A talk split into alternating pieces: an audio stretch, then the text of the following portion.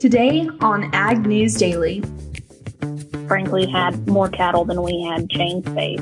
And that really is the, the biggest issue that we, we face as an industry is how do we uh, right size both industries to, to remain competitive in a global market.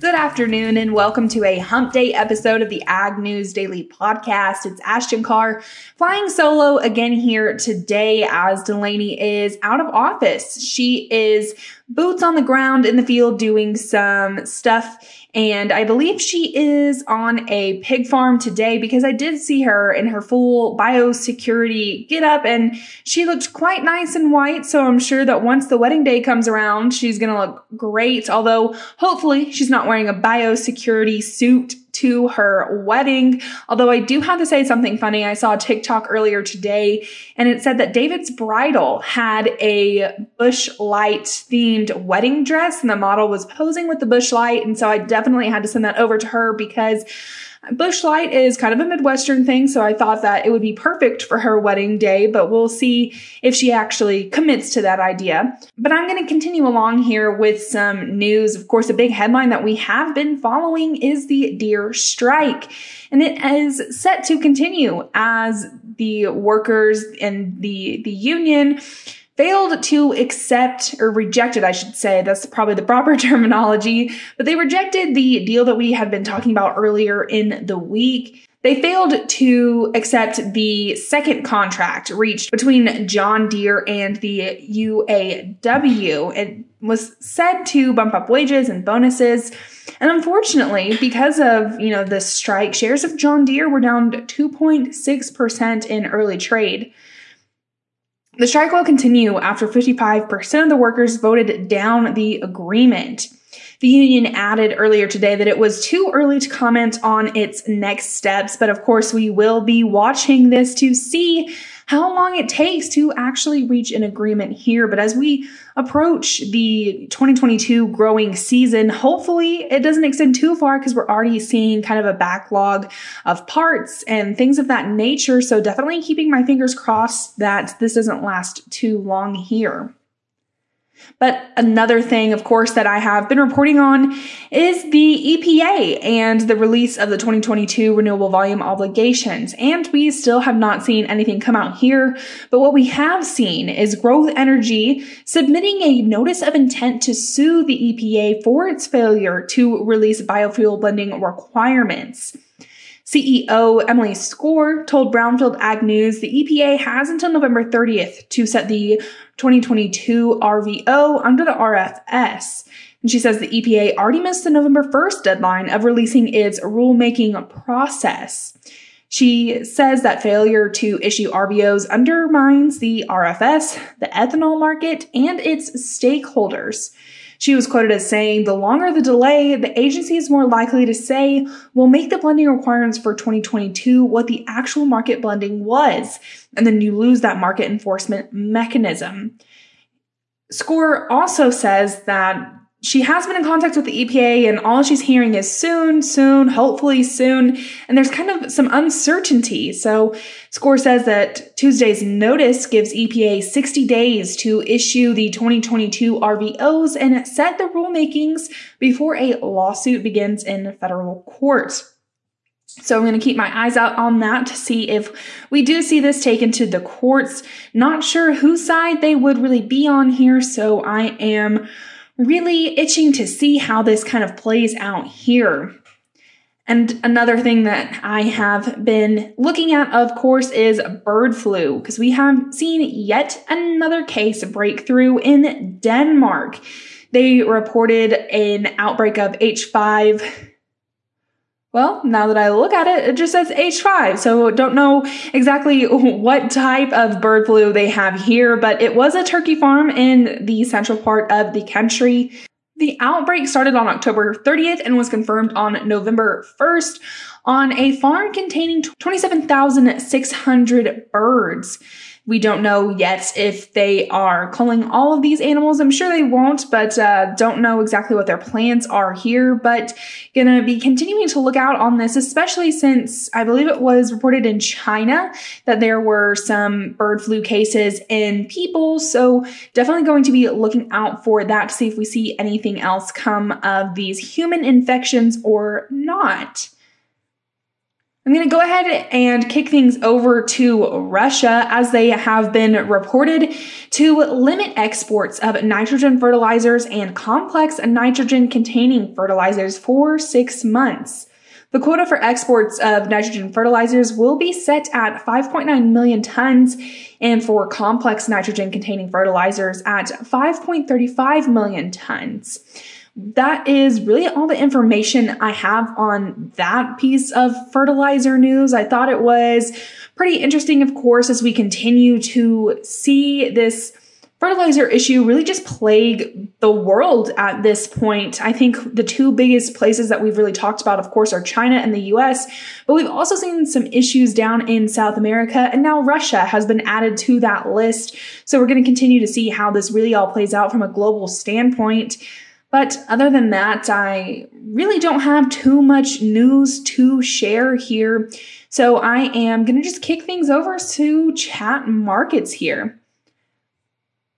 Not a good day when we're talking about the grain markets, really just right across the screen here. So I'm going to rip the band aid off, get right into the corn contract. As the December is down 9 cents, close at 564. The March down 9 cents, close at 572 and a quarter.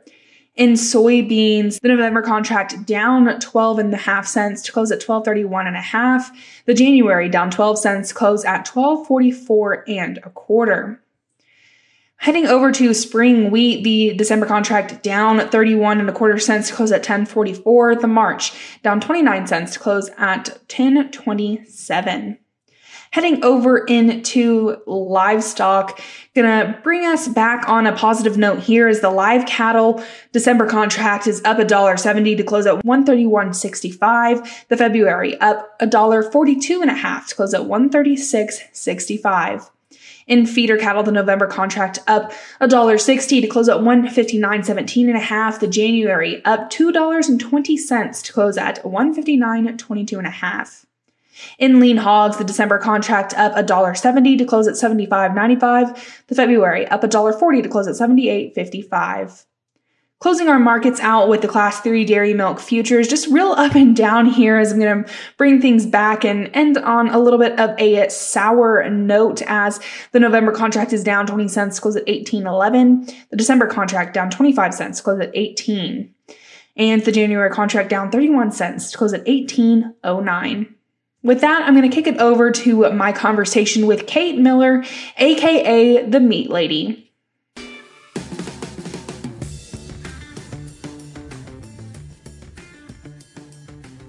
Well, today we are talking to Kate Miller, who is the owner of Circle S Consulting. Kate, thank you so much for coming on and chatting with me today. Thank you for having me. Excited to be here. So, Kate, I introduced you as the owner of Circle S Consulting, but you do some other things as well, and you have a, background, of course, like we all do. So, why don't we get to know you a little bit more?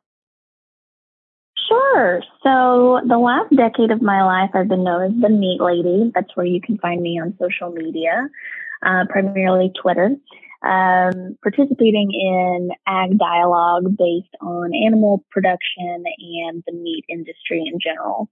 Um, for the last 10 plus years, I've been involved in protein sales, uh, both domestically and internationally. In the past two years, I've been transitioning more into meat packer operations. I um, was the chief operating officer and still serve in that capacity for a small regional packer in Texas. Um, and then as a result of wanting to get back closer to the family farm, um, have transitioned into a consulting role where I now offer consulting services on operations, um, both plant and administrative for packers of all sizes. Okay, you have a lot of experience in a couple of different areas. So I just kind of want to pick your brain a little bit here and want to know what your favorite part of the industry is, the favorite sector that you've worked in. it's hard to pick a favorite, um, but I will say that I'm very honest about the fact that I love the meat industry. I feel most alive in a cooler and I love being on the processing floor. Um, I've I've definitely grown very very fond of the meat sector because it is so fast paced and always changing and always evolving. That being said, I have built my whole life around being involved in our family production operation, um, which in in some ways never changes. And um, so the the difference between both settings is uh, could not be more different. Um, things on the farm have their own pace, and uh, it's definitely a slower pace of life, which I think, from a lifestyle standpoint, probably has more longevity. Uh, but I do really love and have a deep passion for the meat industry. Like you said, there there's a lot of things going on in the meat industry. It's always changing. And there's been a ton going on concerning the meat industry, the packing industry over, you know, the past, I, I want to say, you know, several years. So I kind of just want to get your take here on where we sit as an industry, kind of get your viewpoint there. So, starting with the drought in 2010, 2011, 2012, the industry really began to change. Uh, going into both the live animal and the packing industry. The packing industry was affected by the, the live animal production side of things in 2013, 2014, and 2015 very severely. Uh, in 2013, uh, major packers shut down 13 plants. Um, from an efficiency and operation standpoint, and that fundamentally changed the landscape of meat packing.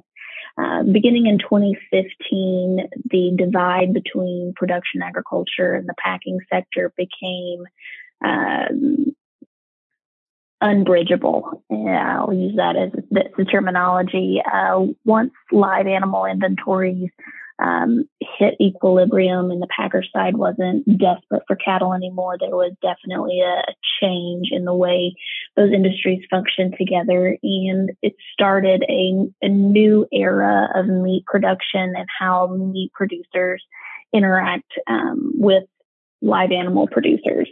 Um, all the historical norms in 2015 were broken and the trending patterns that we had followed for almost 100 years no longer really applied. Um, that was highlighted during the, the COVID crisis of 2020, where we saw um, unprecedented supply chain issues um, and how that really impacted um, the live animal production sector uh, overwhelmingly. Um, we don't talk about supply and demand often enough in the, on the live animal production side, but we were in a situation um, where we we just frankly had more cattle than we had chain space, and that really is the the biggest issue that we we face as an industry is how do we uh, right size both industries to to remain competitive in a global market. Um, there's on the producer side, everyone says we we need more packing capacity. On the packing side, um, that that argument doesn't necessarily hold up. Um, with margins advertised where they are, uh, the market should be opening up positions for for new packers um, to come on board, and we haven't really seen that um, as aggressively as I think anyone in the industry would like. And that's kind of where the birth of my consulting company came out. Um, is is that point that getting into the meatpacking industry is very very difficult from four key angles: procurement of your raw materials, um, labor, and operation administrative operations surrounding labor. Um, running a plant has its own regulatory um, and operational needs, and then of course um, sales. And there's um, those those four components require vastly different skill sets and vastly different knowledge bases to be successful. Um, and it's one thing from the outside looking in that it looks very simple to to fire up a plant and and to start hanging shackles. Um, but my experience over the last decade would say that that's not always um, the narrative that is being published. I wish it was that easy. So, Kate, I've heard a couple of different stories just kind of after what we've seen through the pandemic about people starting up these smaller processing facilities. But I have just heard these stories. You know, I don't have experience like you do, you know, seeing these kinds of things firsthand. So I want to know a little bit more about your experience there because of your, you know, consulting firm on if you've really seen an uptick here on people being interested in starting up these processing facilities. There's a lot of interest, especially on the producer side, for going direct to the consumer. And what I'll say about that is that um, and I'm blunt and always straight to the point that any idiot can sell the ribeyes. It doesn't take any skill to do that. Um, it takes a lot of skill, however, to to mitigate and find a home for all of your trim, all of your ground beef, your offal, um, and to really utilize carcass value in a way that is profitable and makes sense long term. Um, I tell everyone here's a piece of free advice that if you're going to kill 10 head a week, there's a market for that. If you're going to kill 10,000 a week, there's a market for that. But if you're going to be somewhere in the middle, you're going to have to do some very creative things and have very specific um, markets in mind and sales prior to turning on the, cooler. Um, there is definitely direct to consumer interest for, for small packers. Um, and by small, I mean 10 head a week. Um, but I caution everyone on the producer side from going off the deep end and deciding that you're going to do this all on your own. Um, if you show me 10 producers who've gone direct to consumer, I will show you 10 producers that probably have um, 500 pounds of ground beef in the freezer or 500 pounds of um, ancillary pieces and parts that they don't know exactly what to do with yet. Uh, and to be successful long term, you really got to be able to utilize the drop credit. Um, I will say in the next, you know, 12 to 18 months after the drought that we've seen in the West, um, I think that the the dynamic in the packing industry will change somewhat. Uh, the conditions hopefully will become more favorable for producers. But when they do that, a lot of the new plants coming online are going to open up at, high, at another market high on the live animal production side. And so you need to make sure that you are uh, setting up your financial success based on cost of goods in the future, not cost of goods today. You make some really fantastic points there, Kate. And I want to know a little bit more about your consulting business because you're offering a couple of different services that I've seen just from your tweets. So, why don't you let our audience members know a little bit more about what exactly you're offering? Sure. So, the consulting firm in itself, um, we have a couple different resources that we can offer.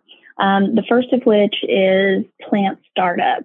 Um, starting a plant requires a ton of regulatory uh, knowledge in terms of HACCP plans, in terms of getting a grant of inspection, um, in terms of getting all of your procedures laid out. Um, as well. You've got to have, you got to go in with the financial administration component ready to go in terms of how are you going to handle payroll? How are you going to handle HR? How are you going to handle invoicing and payables and procurement? Um, a lot of those areas are actually regulated. So in, in, terms of how fast you make cattle payments, in terms of how you pay employees, um, the tax implications of that. So there's a lot of setup that goes into starting a packer. And then you get into the fun stuff, which is, you know, getting the cooler turned on and starting production. So our consulting operation, um, our consulting firm offers operational consulting for all of those different components in terms of we will help you come in and get your HR department set up in terms of policies, in terms of insurance.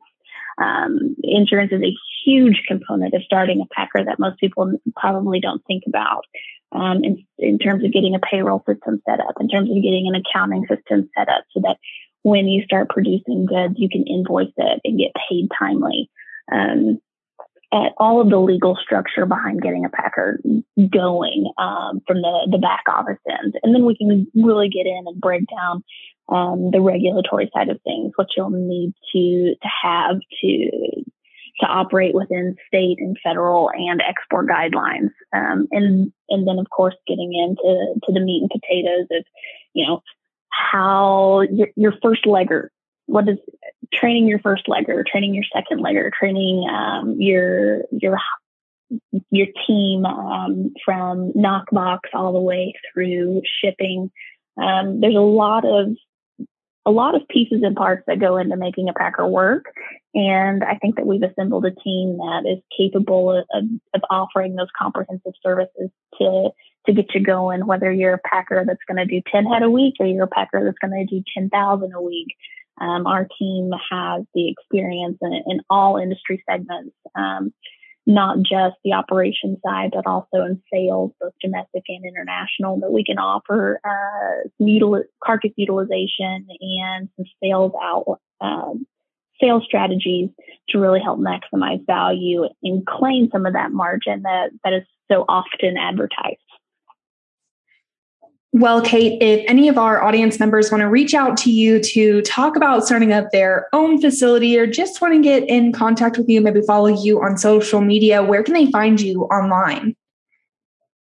Sure. So the easiest way to get a hold of me for consulting services would be to email me at Kate, K-A-T-E, at double diamond brand, all spelled out, dot com. Uh, you can find me on Twitter at the Meat Lady. Um, so that's at the underscore meat underscore lady. Um, and I'm pretty active on there all of the time. So feel free to shoot me a direct message uh, or or at me. I'd love to start a conversation. Awesome. Well, Kate, thank you once more for coming on and chatting with us today. Definitely enjoyed it. Thank you for having me on. Excited to be here.